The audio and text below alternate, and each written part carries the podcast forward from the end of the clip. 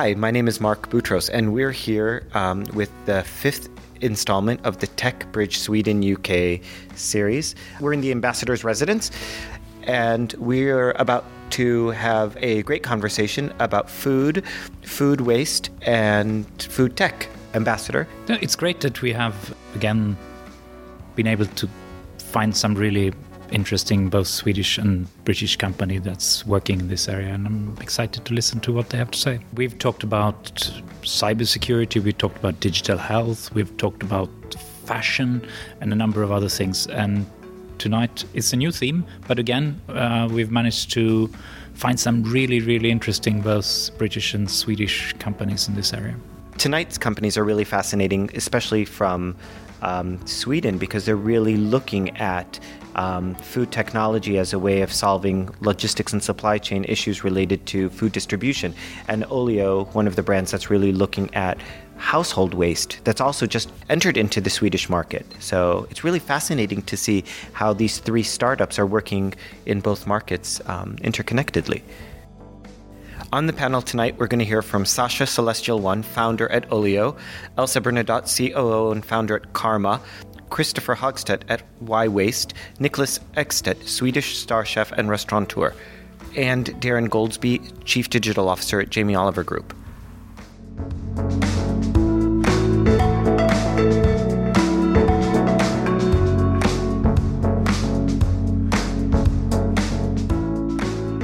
Library with some of the panelists, and I have a question to ask each of you. What, in your opinion, is the biggest issue related to food waste?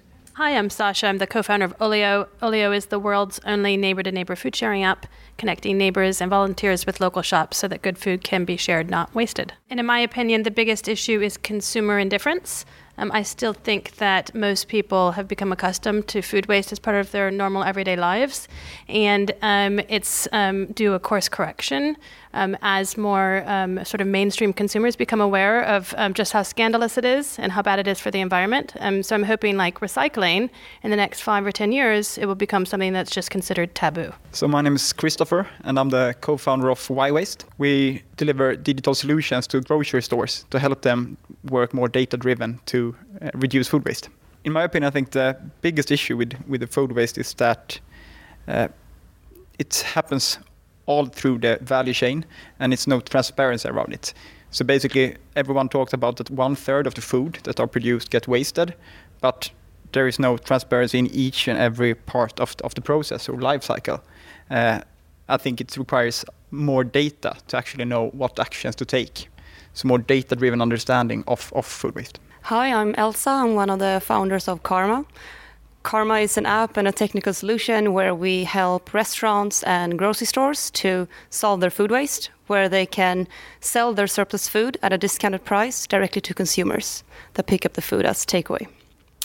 And uh, one of the biggest issues uh, with food waste today, I'd say, is not only our own behavior, where we've, you know, we've changed our way where we we adapt resources to our own needs, whereas we used to adapt our own behavior to the resources we had at hand.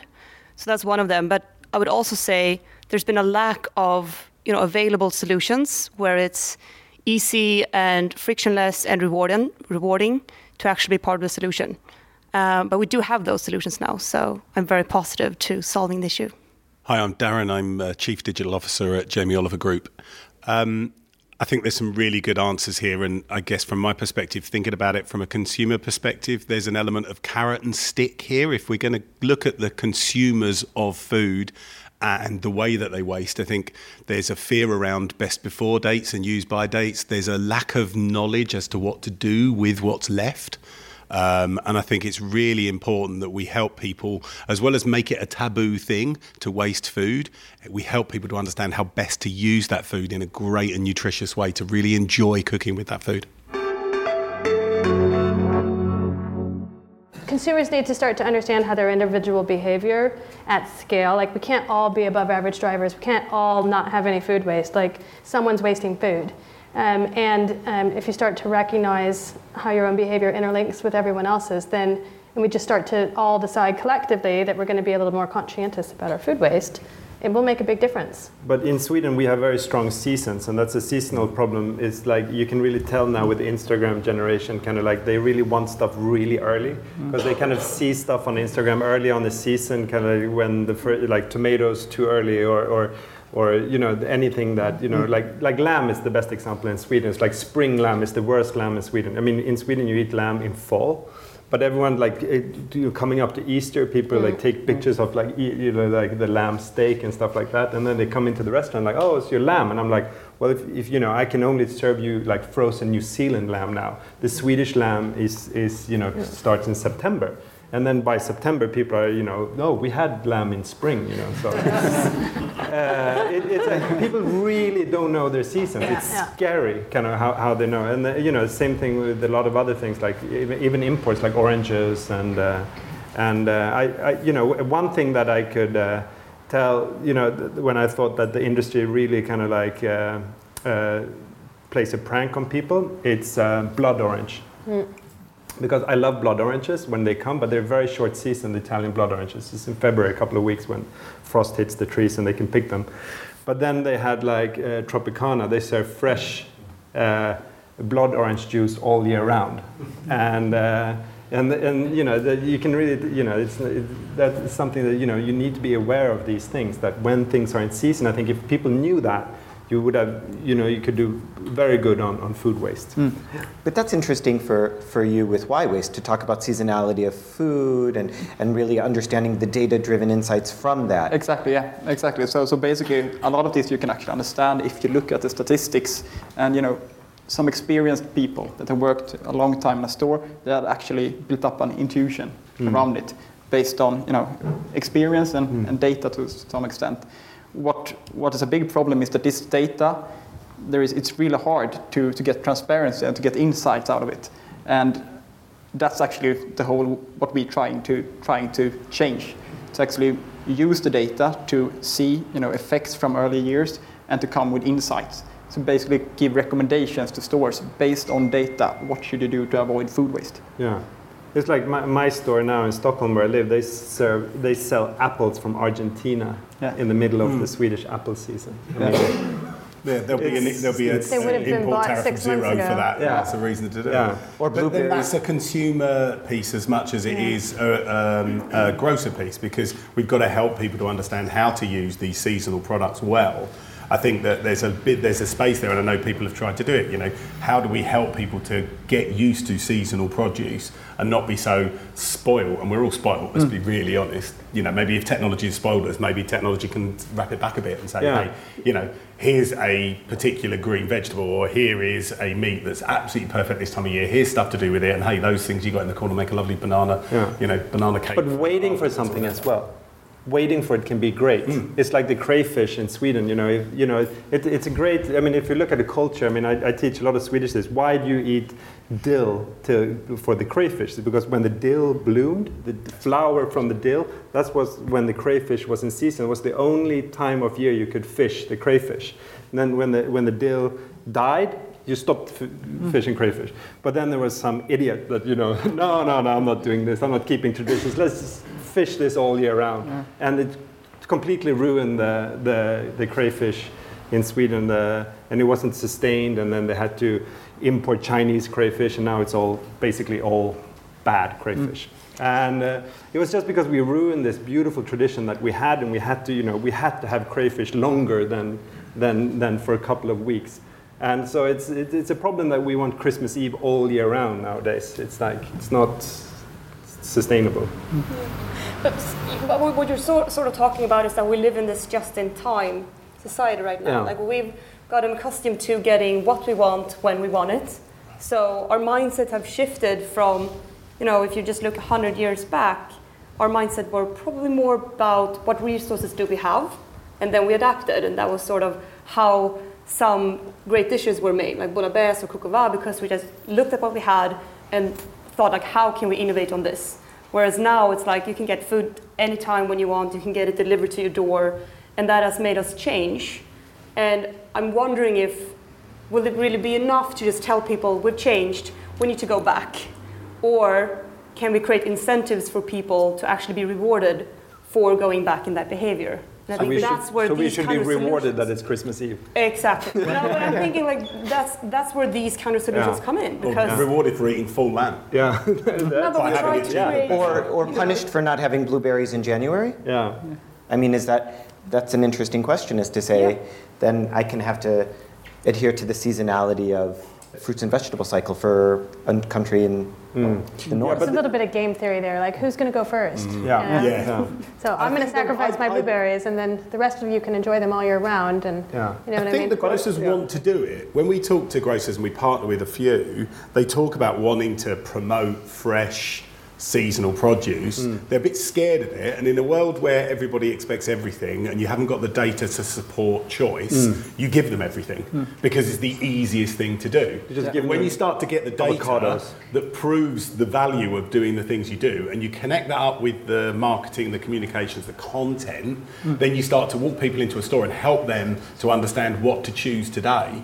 And then what you've got is better quality at a better price. Your margins are probably higher because you're getting it at the right time from the right place and you're mm. selling it quickly mm. or passing it on to someone else. I think they're trying. I think it's just a massive shift mm. to make, and I think the combination of you know the technology that helps us to understand what people are looking for and maybe connecting that with technology that sees how they're being inspired alongside the the um, you know the, the ability then to kind of market it really well and give people a bit more information a bit more knowledge at the beginning of their grocery journey it's really hard you know you talk about inspiring people to cook and inspiring people to eat it's really easy just to pick up your phone press three buttons and get food delivered to your door hmm. and you kind of forget to cook hmm. But it's also And- and the- respect, you- respect for the product. Yes, so- but you only sense. get that Yeah. if you, Yeah. you know, you only get that if you use the product and you're Yeah. involved in the product. If it comes in a silver tray with a white top on it and you just drop it on a plate, your respect's gone, isn't it? Hmm.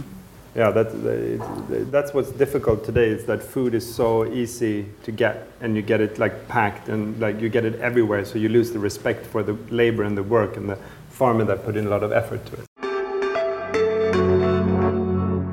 I'm in the library speaking with Chef Niklas Ekstedt, one of Sweden's best chefs and uh, one of my personal favorites. Uh, he and I are going to talk about food and food culture.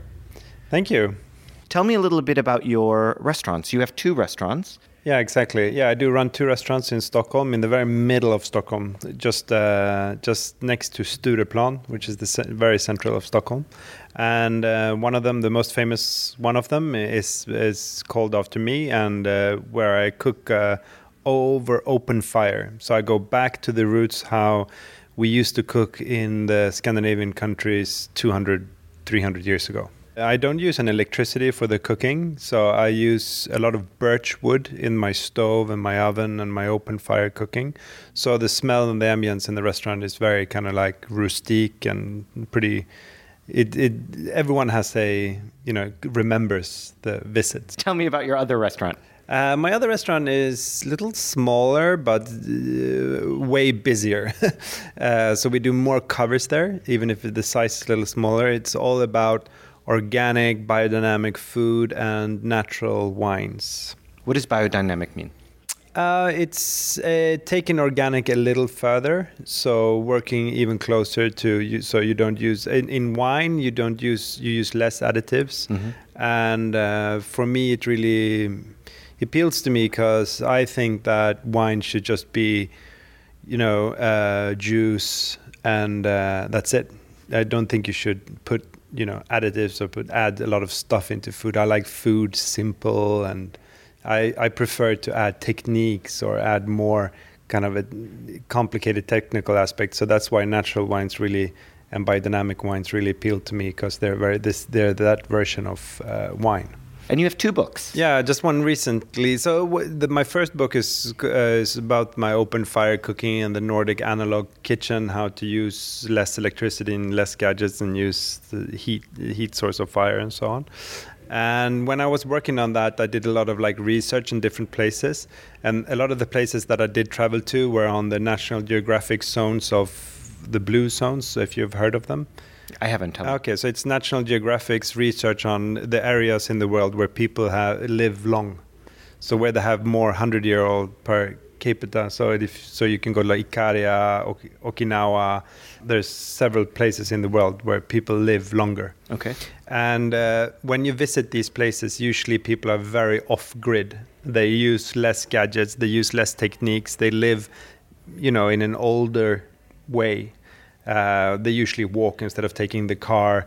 They eat uh, traditional food. They drink wine with, le- you know, locally made wine that's real wine. And I kind of like, I was traveling with Henrik Ennart. Henrik is a journalist at Svenska Dagbladet in Sweden. And he writes a lot about um, these things. And then he kind of he and and I I think I I don't know if it was me or him. I kind of joked that. I said like not only do these people like live longer, they're also happier. They seem to all have a smile on their face. And then he said, you know, it's funny because a lot of these areas in the world where you where, where cooking and food is kept, they kept their traditions. They usually are happier. And then he started looking into the science of it and wrote an article about it in the newspaper. And I wrote like a couple of recipes, and it was the most shared article that year in Svenska Dagbladet online. So yeah, so then the publishers asked us if we wanted to do a book about it. So that's how we started on. So give me some insights on happiness and food. Are there foods that you should eat to make you happier? Well, yes. uh, I mean, food and happiness is, is linked together, and mood and wellness and how your brain works is very linked onto to what type of cuisine or type of diet you have. So you should definitely eat more vegetables, like everything from uh, that's from the vegetable or the are are great for you. I mean, I I can go into more details which vegetables you're supposed to eat when. Or you could just buy the book. or you can just buy the book. But then, like for example, rye is great for you. Also, eating sweets and sugar and candy on like chosen uh, moments in your life. So eating like a big piece, a lot of ice cream with a lot of chocolate sauce. Choose your moment and then just, you know, dive into it. Choose your moment and choose your food. Yes. Is there any correlation in your experience between food and socializing? So, like, are people Yes. happier when they eat together, Yes. or because Yeah. we're seeing a lot of kind of takeout and delivery? Yeah. And, So what's actually scary is that a lot of they've done a lot of research there, and especially in prisons in the U.S. And it's kind of sad to read it because a lot of the people that are in prison have this uh, have that thing in common that they lack a meal in their life. They never really had a meal with their family, either their mother or father or their their own kids. So actually, you know, it a meal is way more. It's it's proving to be way way more important than we ever thought and also religious ceremonies coming into food. Like even you know a lot of research is now coming into actually pray you know g- giving a, a grace before before eating it re- is really good for for you. So, the ritualization around food traditions is important. yeah makes more sense than we ever thought. So don't i mean you don't have to thank god. But you asking- can thank you God. can you can thank But him. You- but i thank the farmer or the the chef or the or who's who's cooked it before So, you have to just demonstrate some sort of gratitude. Exactly. Show, sort of- you, you know, show gratitude towards your food and breathe in and breathe out and then eat. and you should Don't like attack it like a lion, you know. unless you're high. Um, and then do you? no, no, no. I'm not trying. I'm not. I'm not. I'm not saying that that being high is good. I'm just saying that sometimes you know, Chocolate ice cream is chocolate really ice good. cream is really good. That's what you. the chef has said. Sometimes chocolate ice cream is really Yeah. good. Eating, socializing is really important, and uh, it's also slows down the meal a little bit if you have a conversation. So it's not actually like having the conversation or socializing with the people around you. It's more that food today is eaten fast, super fast. I mean, it's almost five times faster than we ate hundred years ago. We eat, we consume our food, and so to so a lot of you know a lot of people eat too fast and that makes their gut you know more you know not the the not the gut uh, bacteria not as good the health so we what we do what we need to do is we need to slow down the meal and eat a little slower and some and another way to do that is to eat with chopsticks for example it's really good slows down your eating eating with a spoon or fork sometimes it makes you eat Like a shovel. Yeah, exactly, like a shovel. That's so funny. Yeah. I love the correlation between happiness and food, mm. and I love the But idea. it makes sense though. Of course, it makes a lot because of sense. if you eat well, you'll you're gonna have you know you're gonna be happier. You know you're gonna be feel better. As a chef, can mm. you talk to us about wasted food in your restaurants? Yeah, I mean, food waste is, is of course one of our biggest tasks coming into the future. It's something that we everyone needs to work on, and it's something we can only do together. But of course, working with food, I have a bigger burden, and I need to do even more than the average person. So I look at it in a big scale. I mean, because food waste is done in so many different levels and so early stage food waste. So the way I do it is that I try to collaborate with farmers and work with my suppliers coming down the chain so I can start with them and telling them what I'm going to cook in 3 months or 4 months time so they know what they can plant what they can what we can harvest and if you if you have a connection with a farmer you learn the seasons you can learn how how what, what what's what's in season and what what should what I should buy. A problem with a lot of young cooks and a lot, a lot of young new restaurants are that they're not familiar with how complicated and how hard it is to actually farm food. So that's really important that you know that we learn to eat in season because that can really shorten and make less food waste. I'm here with Saasha Celestial One, founder of Olio. Hello. And we just had a really fantastic chat about food waste. And I think one of the things that I loved most about our conversation was your narrative around um, issues related to food waste. Um, can you tell us a little bit more about that? Sure. So um, it's it's when you start to um, understand the scale of food waste, it can be rather mind blowing because um, a third, if not half, of all food that's produced globally goes to waste, and um, about half that food ta- food waste takes place in our homes. Um, so it's really easy to blame the supermarkets and think that food waste is happening somewhere else. But actually, um, at scale, individual households are responsible for the vast majority of food waste in places like the UK. Um, but meanwhile, um, you know, one in nine people go to bed hungry on the planet. Um, there's more than enough food to um, feed all of us, but it's um, a, a, bit of an issue of redistribution. Um, a bit of we live in a globalized food supply system. It's an issue of um, modern day consumers becoming just expecting to have convenience and choice and abundance, um, and the price of food falling, which means that we tend to buy more than we're going to eat, and not feel very much guilt about uh, wasting the food that we that we don't um, don't eat. So, when we think about consumer food waste, um, are we talking about food that is just thrown away because we're bored of it or it, because it's spoiling? So, uh, a little less than a third is not avoidable. So, that's banana skins and eggshells, and obviously, no one's going to eat that. But the rest of it is avoidable edible food waste. Um, and about half of that avoidable edible food waste is leftovers, so just cook too much and then people don't want to eat it. Um, and then the other half is that it goes off in time before we can use it often it hasn't actually gone off, but there's mis, uh, misunderstanding around date labels um, and overly cautious consumers who aren't comfortable using their own judgment to determine the safety of a food will throw something away that may have you know days or weeks left on it. If you take a yogurt, for example, or cheese, you know that will have a use by date on it. But anyone who knows their way around a kitchen knows that cheese, you know, you can just like first of all it's good for a very long time often tastes better the longer the more it ages. Um, and second of all if there's a little bit of mold you can just chop that off. So that kind of common sense approach to to food is is missing for many people who aren't familiar with um, or aren't comfortable in a kitchen. I think it's about having an, just a general awareness of what is in your refrigerator. One of the things i like to tell people um, is my favorite tip is to create an eat me box. You just put it right front and center in your fridge. And then as you're noticing things that are getting close to the end of their edible life, put them in the eat me box so that you select them first when you open the fridge and you don't have things sort of, you know, hiding away in the deep, you know, the bottom crisp part of the crisper, and you're like, oh gosh, you know, I never got around to eating that nectarine when it would have been perfectly edible, and by the time you get to it, it's slime. So, it's about having a better sense of an awareness of of of, of the food that you buy, um, and then doing the mental math to sequence your consumption in a way that optimizes for eating everything that you buy, which is obviously good for your wallet um, and for the planet. And it's also just fun. Like, I always look at my kitchen and think that, you know, I have to do. You know, it's I, I like the challenge of trying to have a zero food waste kitchen.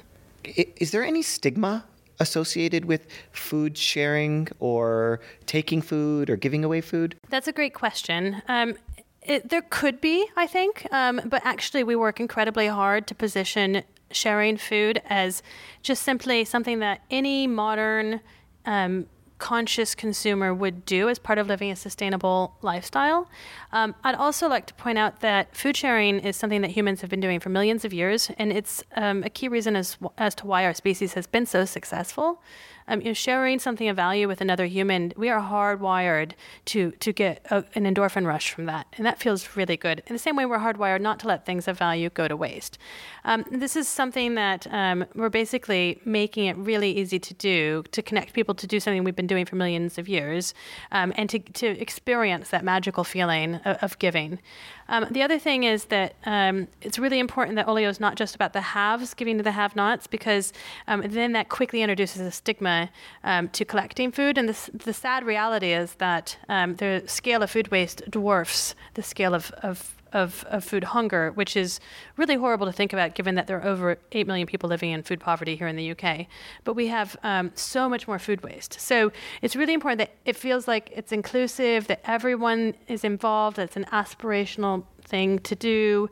Um, and it's not, yeah, it's not about, there should be no stigma with sharing food. So that was a really great conversation. I learned a lot. What did you think? No, it was interesting, uh, and I, as always, when when listened, you feel inspired uh, by the creativity and by this interesting entrepreneur, and also. I have to say, um, I'd like to I'd see if I put the embassy on some of these apps because I'm not sure we're, we're wasting a lot of food here, but maybe it would be a nice thing to see if we can contribute as well. And then it was interesting to hear. I mean, they got a bit of also of resistance. Uh, you had Niklas Ekstedt there, and uh, coming from a slightly different perspective. And I think it made the made the conversation more interesting. I think Niklas provided a really great perspective from kind of the slow food, original kind of fire perspective, and he really kind of there was a tension with the apps and and in the technology. I thought was really fascinating. But in a way, they were both. I mean, they both agreed that something should be done. Of course. And uh, and, uh, and about food waste, and I mean, I think he was quite supportive of what they were doing. But it added sort of a big it's, it's, a sort of different perspective on, on on the nature of the challenge. But he's always a star. And it was nice again. Swedish and British companies uh, uh, working. I mean, partly competitive, but not so much. Working slightly different uh, angles to the problem, um, but um, mm, you know, both showing that there are interesting things happening in London and Stockholm, and I mean, the Swedish companies that were here they're in the process of trying to establish themselves in the UK, and the British companies that we heard from, Olio, for example, in the process of trying to enter the Swedish market. And I think it's interesting to see Jamie Oliver and, and Ekstedt across the street from each other in Stockholm. Thank you so much. That brings us to the end of another podcast. Thank you so much for your hospitality, Ambassador. Um, looking forward to next time. Thank you so much.